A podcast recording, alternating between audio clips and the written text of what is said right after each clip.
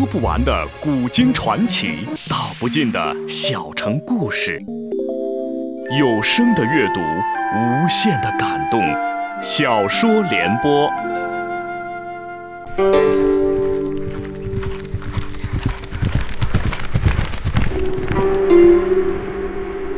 安史之乱后，唐帝国由盛转衰，藩镇与朝廷矛盾日益激化，剑影刀光，游侠横行。唐宪宗李纯于惊涛骇浪中即位。有意重振皇权，开始有计划、有步骤地削弱割据势力。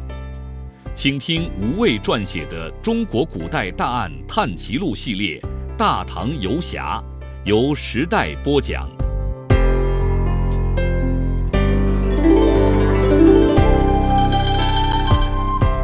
诗人有歌谣唱道：“生男勿喜，女勿悲，生女也可装门楣。”当年这里连成一片，殿堂卓然超群，装潢豪华精美，每造一屋都要花费千万，堪与皇宫相配。虢国夫人曾经夸口说：“可取蝼蚁心意，一一计数后，随意放在屋中，过后收取，不会丢失一只。”表明房屋严密，没有丝毫缝隙。而杨氏势盛，四方洛邑也是日夕不绝。官吏有所请求，但得杨国忠和武阳元尹无补如至。安史之乱，杨氏一门被诛，风流往事从此沦为人们茶余饭后的谈资笑料。尤其有趣的是，代宗皇帝新即位时，以郡刑取威，京师以各种罪名被逮捕的人不计其数，几座监狱都人满为患。代宗便下令将宣阳坊杨国忠故宅改为临时监禁犯人之地，以此表示对杨氏一门的厌恶。比如有诗佛之称的大诗人王维，因接受过安禄山的伪官，有失节的行为，一度被囚禁在这里。想来，除了胡人外，再也无人愿出钱买下这座曾一度成为监狱的宅邸。几度沧桑，岁月磨砺，房宅虽不复有往日金碧辉煌，然一到高大古朴的红漆门庭前，那种显贵之气还是扑面而来。门口站着个又黑又壮的黑奴，空空儿上前打听罗令泽下落。那胡奴道：“罗郎正陪公主在菊院赏花呢。郎君是来参加晚宴的吗？”空空儿道：“不是，我有要紧事来找罗兄。”那胡奴听说，便招手叫过一个小胡奴，命他带空空儿进去，一路为椅。果见厅堂高大，亭台精致，曲曲折折，穿过几道回廊，终于到了一处花园，种满各种菊花，主要是黄白及红紫三色，香气馥郁，沁人心脾。罗令泽与那波斯公主萨珊斯带着几名仆人，正站在一大簇绿色菊花前，指指点点。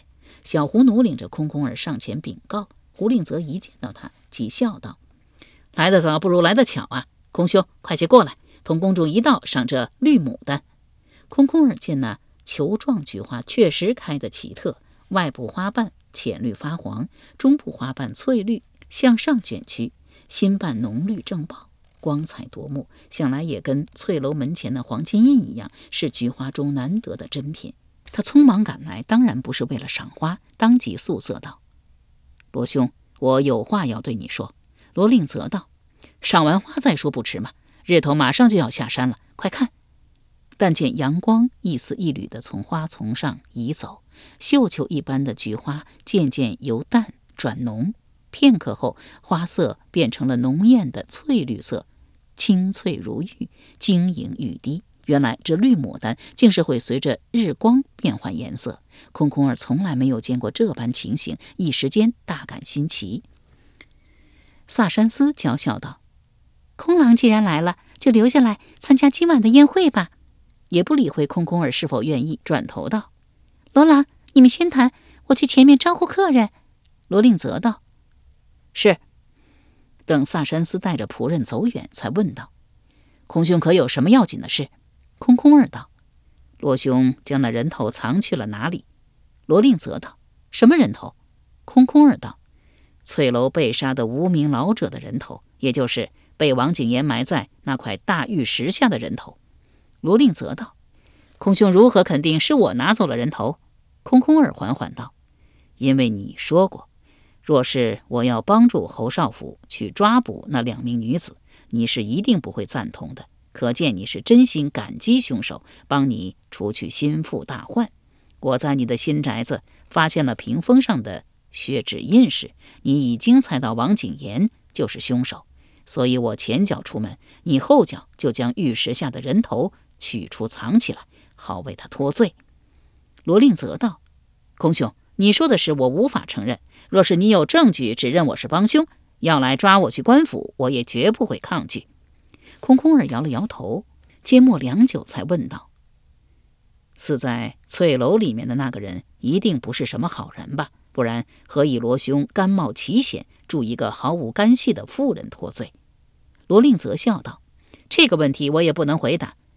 所谓好与坏，常常只是一线之间。”满园的菊花明艳而幽静地绽放着，满园的芳菲如魅影般翩翩游走着。眼下的处境，这样的气息给人带来一丝深远的恬静，却又有一线难言的伤怀。二人都不再说话，心绪不由得徜徉迷离了起来。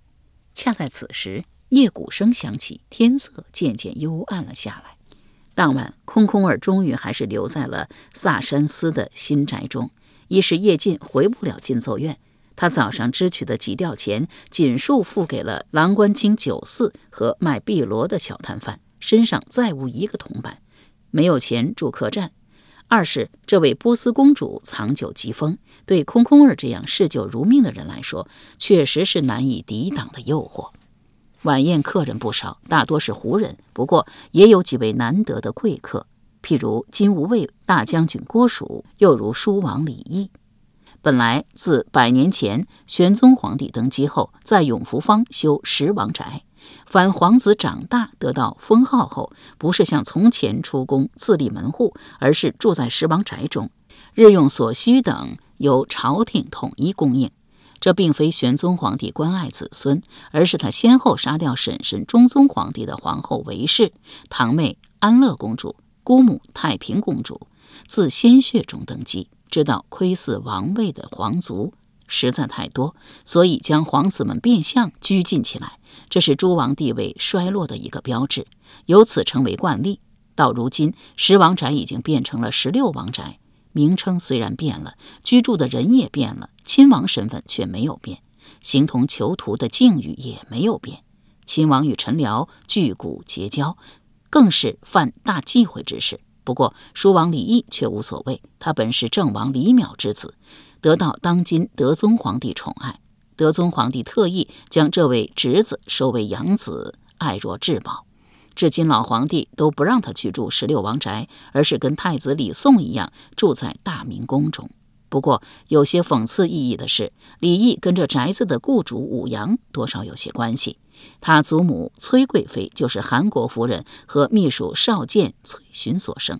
当年杨玉环得宠于玄宗皇帝时，杨家上下均得圣宠，横行一时。玄宗皇帝选韩国夫人的女儿崔氏为太平王李玉正妃，成婚当日举行了盛大的婚礼。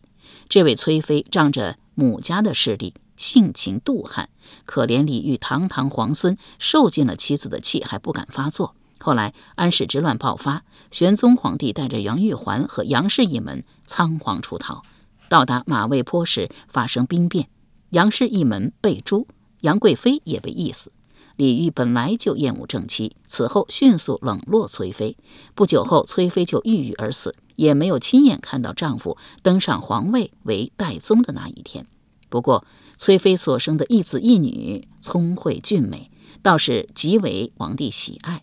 儿子即为郑王李淼，差点被立为太子，不幸青年病逝后，还追封为昭敬太子。女儿即为升平公主，嫁给了郭子仪第六子郭暖，也就是郭蜀的六哥。至于当今德宗皇帝为什么格外喜欢叔王，说法也很多，但有一点可以肯定的是，老皇帝对叔王的恩宠绝对在太子李诵之上。李毅。曾出任天下兵马元帅，这可是储君才有的殊荣。代宗皇帝和德宗皇帝登基前均担任过此职，并代表皇帝慰劳军队。以波斯公主萨珊斯为首的一群人对李毅的奉承，也可以看出这位皇子非同凡响的地位。原来再过两天就是李毅生辰，今晚的宴会是特意提前为他祝寿而办。只是这位书王很是高傲，话也不多，对面前堆积如山的礼物没有丝毫兴趣。萨珊斯向他引荐罗令泽等人时，眼皮都没有抬一下。倒是护卫书王前来的大将军郭蜀看到空空耳后，很是惊讶，嘴角不觉微微蠕动了一下，终于还是未问出声来。大概是因为书王在场的缘故。当下，书王做了上首，依古风分案而始，席地而坐，余人各分左右坐了几排。宴会终于在清扬柔和的琴声中开场。据说这是萨珊斯特意为李毅所做的安排，因为他不喜欢喧闹繁杂的歌舞场面。那弹筝的女子二十岁出头，一肌妙肤。衬着如雪的麻衣，更显得弱骨先行。当真可以称得上是颜色如玉，人淡如菊。萨珊斯府中艳妆美婢不少，然而与这女子一比，立时相形见绌。琴声一起，书王的目光便落在了那女人身上。罗令泽陪坐在苏珊斯身边，问道：“这位弹筝的娘子也是府上乐妓吗？”苏珊斯笑道。不是，我府里哪有这么清淡的人？偏偏名字也叫青娘，是临时啊从郭府请来的。说着，朝郭蜀一努嘴。罗令泽叹道：“啊，原来是郭府的人，难怪。明征金素柱，素守御房前，欲得周郎顾，时时勿拂弦。”萨珊苏笑道：“罗郎又在吟诗了。”我们波斯人呐，可听不懂你们这些诗啊文的。罗令泽道：“这可不是罗某所作。这位诗的人说起来啊，跟郭大将军还有点渊源呢。”郭蜀似是会意的听出他说的是谁，只点了点头，并不接话。李毅对那弹筝女青娘甚是关注，听罗令泽吟诵的诗句，轻巧旖旎，心中颇为称羡。闻言，有些好奇起来，问道：“这首诗？”是谁做的？罗令泽道：“回书王殿下话，是大力才子李端。说起来，这也是一桩风流的事。原来郭蜀兄长郭暖是当时极有权势又极风流的驸马都尉。当时不少才子名流都游走于郭暖门下。他喜好宴客，府中养有不少乐伎，其中有以弹筝女子静儿姿色最为绝代。”一日，秘书省教书郎李端在座，身为静儿才貌所倾倒，目光不离他片刻，数意极深。郭暖觉察后笑道：“李生若能以弹筝为题赋诗于客，我当以此女相赠。”李端毫不思索，当场赋诗，即为罗令泽适才所吟诵的《听筝》。郭暖遂将静儿赠送李端，并以当晚席上全部金玉酒器作为陪嫁。由时代播讲的《无畏中国古代大案探奇录》系列《大唐游侠》正在播出。李毅在皇宫中长大，极少听到这等民间风雅趣事，不由得觉得十分新奇有趣。心道：“曲有误，周郎顾，当真是欲得周郎顾，时时误佛闲的话，那就是弹筝女在挑逗邀宠了。”朝那弹筝女子望去，她正专心致志地埋头弹琴，皎皎素衣，纤纤玉指，勾画五墨之间，自见一种沉静的风情。忽见他抬起头来，心头不禁一喜。然则他瞧的却不是自己，而是坐在最下手埋头饮酒的无名酒客。当那弹筝女青娘抬头望向对面坐在一排胡人身后的空空儿的时候，她也正将眼光。转向他，他并不是有心要去关注他，这只是习武之人的一种本能。然，当二人目光一相遇，他即露出羞涩的神情，迅即低下了头。空空儿却仿若发现了至宝，目光再也难从他身上移开。忽有人轻轻拍了拍空空儿左肩，低声道：“这位郎君，郭大将军，请你出去一下。”空空儿回头一看，是一名婢女，料来是郭叔有事要找自己，当即离席，来到花厅外。郭叔随即跟了出来，问道：“你是叫空空儿吧？翠楼那件案子如何了？”空空儿心道：“这位大将军倒是有趣，他关注案情，不去问侯少府，倒来问我这样一个不相干的人。大概已经知道我已牵连其中，不得不追查真凶，好还自身清白。到底是郭家的人，消息灵通得很。”当即答道。听说金兆尹要亲自处理此案，具体情形，将军还要去问金兆尹才行。郭蜀道：“我已经问过金兆尹，现在再问你。”空空儿道：“这个……”忽听到西首墙角有轻微响动，转头一望，一条黑影疏忽飘了过去。郭蜀顿时察觉，喝道：“来人！”他当晚护从书王出行。特意比平日多了两队金吾卫士，当即有数名在四周警戒的金吾卫士奔了过来。郭蜀道：“去那边看看。”金吾卫士当即应命去搜索墙角。郭蜀见空空儿气定神闲，仿若无事般巍然不动，不由得一愣，道：“你倒是镇定。”空空儿道：“嗯。”忽听得堂内罗令泽大叫一声：“殿下小心了！”随即有。碗碟砸碎之声，郭蜀大惊失色，转身奔进花厅，却见两名身穿金吾卫士戎服的男子不知何时闯进了堂内，正各执横刀，一人攻向挺身挡在李毅身前的两名小黄门，另一人右脚被一名小黄门拖住，正举刀欲斩。一旁罗令泽抓住坐下的蜀锦软褥，抢上前来，迎向横刀使劲一绕。那蜀锦又软又韧，竟没有割断。罗令则用这个笨法子将对手刀刃卷住，对方却也不肯松手，两下使劲儿争夺了起来。苏山思等胡人人数虽然不少，却尽是养尊处优、贪图享乐之辈，哪里见过这种刀光剑影的场面？或坐或站，早就骇异的呆了。郭蜀道：“有刺客！有刺客！”一边大叫，一边朝堂上奔去。话音未落，两名小黄门已倒在血泊中。刺客又举刀逼向李毅，李毅刚即从锦褥上爬起，手无兵刃，连退两步，背后即是屏风，眼见无路可逃，刀光霍霍近在眼前，刹那间冷汗直冒。但他毕竟出生在皇室，又年过中年，经历过许多大风大浪。泾阳兵变时，也曾亲自提剑为德宗皇帝开路。死到临头时，一律反倒战胜了恐惧，死死瞪着那刺客脸上的傩神面具，心道：到底是谁要杀我？是太子吗？除了他还会是谁？忽听得破空之声，一件黑乎乎的物事不知道从哪里飞了过来，正好砸在那刺客后脑上，发出当的一声脆响。原来是个空酒壶，刺客吃痛之下。呆了一呆，顺势向前一扑，左手扯住了李毅手臂，右手挥刀向他颈中抹去。李毅哎呦一声，使劲一甩，竟然又甩脱了刺客。郭叔已然赶到，扬刀朝刺客背上砍来。他虽然并无赫赫战功，年轻时只好嬉戏狩猎，但毕竟将门虎子，郭家刀法一起便见威力。那刺客听到风声，识得厉害，旋身一挡，姿势极是娴熟，显得是。沙场老将，郭蜀一愣，问道：“你是谁？”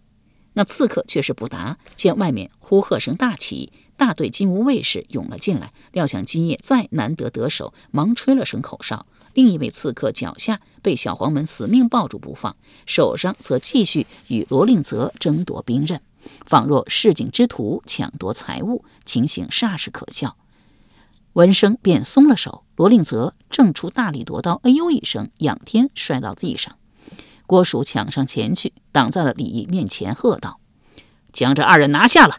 金吾卫士发一声喊，正要围上前去，只听见外面锣鼓声大起，有人高喊道：“失火了！失火了！”胡人爱惜财产胜过生命，失火可比刺客重要的多，这才惊醒了过来，争先恐后的往外涌去。那失去横刀的刺客一脚踢开了小黄门，从怀中掏出一根竹筒来，一扯即燃，向金乌卫士甩去。忽听得空空儿叫道：“那是霹雳山鬼，有毒，快些让开！”愕然间，竹筒已在卫士脚下砰的一声炸开，原来是个爆竹，本身威力并不大。然则顷刻间，黄烟滚滚冒出，烧尽者立刻呼吸艰难，扔掉兵器，双手捂住喉咙，剧烈的咳嗽起来。众人这才知道黄烟有毒，纷纷退开。郭蜀急忙护着李毅往侧门退去，那刺客又掏出一根竹筒，专往人多的地方扔去。刹那间，毒烟弥漫，场面一片大乱。那两名刺客趁机并力一冲，跟在胡人的身后，轻而易举地冲出花厅。空空儿正站在门边，只用衣襟捂住口角，并无任何出手阻拦之意。那扔出爆竹的刺客却刻意停了下来，狠狠地瞪了他一眼，这才从容离去。那谭征女青娘一直凝神关注堂内情形，见李毅已经退出花厅，毒烟渐渐扩散开来，慌忙抱了征往外面跑去。空空儿注意力一直在他身上，见他一动，立即跟了出去。走进回廊，青娘停下来问道：“你总跟着我做什么？”颜色如玉，却是冷若雪霜。空空儿道：“我以为娘子自己知道。”青娘脸现晕色道：“我不知道，你也别再跟着我。”空空儿道：“那好，两日后乐游原上见吧。”青娘一愣道：“什么？”空空儿道：“你那位同伴约了我三日后在。”乐游原上见面，你不知道吗，雨晴姐姐？原来空空儿自青娘望向他那一眼开始，他本能的就觉得他的眼神似曾相识，很像那晚在翠楼要杀他的蒙面女子。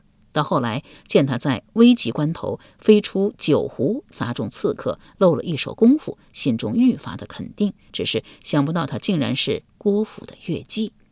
不料那青娘虽被识破身份，反应却很是奇怪，只淡淡的看了空空儿一眼，随即又朝前走去。空空儿见他不理不睬，微一迟疑，又跟了上去。二人一前一后，到得大门，门口却是聚集了不少胡人，吵闹不止，都是因为金吾卫封锁了大门，不准人出入。见此情形，青娘只得又停下来，回头问道：“你去乐游园做什么？”空空儿道。归还娘子的玉佩，青娘道：“我没有丢什么玉佩，郎君怕是认错人了。”空空儿道：“那好吧，抱歉。”二人都不再开口。只见许多人在院子里来回乱跑，起火的房屋在最西面，火势不大，很快被扑灭。又等了一刻，门外马蹄声、人声、奔跑声、号令声不断，越来越多的金吾卫赶到，将萨山斯的宅子重重的围了起来。书王在金吾卫大将军的眼皮底下被装扮成金吾卫士的刺客行刺，明天肯定有许多人都要丢官丢职，人人只盼能抓住刺客，好将功折罪。所有仆人、婢女、客人都将聚集到一处，厅堂中软禁了起来。空空儿的随身长剑也被收去，只是不见罗令泽，也不知道混乱中离开了这里，还是因为营救书王有功，格外受到优待。内外搜捕，扰攘了一整夜，整个宣阳坊都被仔细查过，却始终未发现刺客踪影。只在萨山斯的局院中找到了四个挪神面具，想来刺客早就脱下面具，混在金吾卫士中逃脱了。可既然有四个面具，表明该有四名刺客，为何行刺时只有两人露面呢？到天亮时，有名中郎将进来。一一核验过身份，才将众人放走，唯独留下空空儿道：“大将军要见你。”带着空空儿重新回来昨夜宴会的花厅，只见杯碟遍地，一片狼藉。黄烟虽早已消散，汤中还是有股呛鼻的气味。好在这种毒烟只是令人短时间失去行动能力，并不致命。郭蜀依旧一副从容气度，正立在堂下把玩空空儿的长剑，见他被带进来。将剑入鞘插好，叹道：“出鞘锋芒毕露，入鞘则朴实无华，当真是一柄好剑呐。”又意味深长地问道：“你可知道这柄剑的来历？”空空儿道：“听说名叫浪剑，产自西南的浪赵部落。郭蜀道：“不错，玄宗皇帝在位时，为了牵制吐蕃，暗中支持南诏统一了云南。浪赵被灭，南诏王特意向玄宗皇帝进贡了这柄浪剑，表示感激之意。这是柄经历之剑，中原仅此一柄。”本该收藏于皇宫内府之中，又如何到了你的手里？空空儿一时沉吟不语。郭蜀道：“你不愿意说，我来替你说。昔日安史之乱，安禄山占据长安，得到了这柄浪剑，又将他赏赐给最心腹的爱将田承嗣，也就是你所效力的魏博第一任节度使。至于后来田氏为何又将浪剑给了你，则非我所能知晓。不过。”你不觉得你带着这样一柄大有来历的长剑在长安城中四处招摇，很有讽刺意味吗？由时代播讲的《无畏中国古代大案探奇录》系列《大唐游侠》，今天就播送到这里，请您明天继续收听。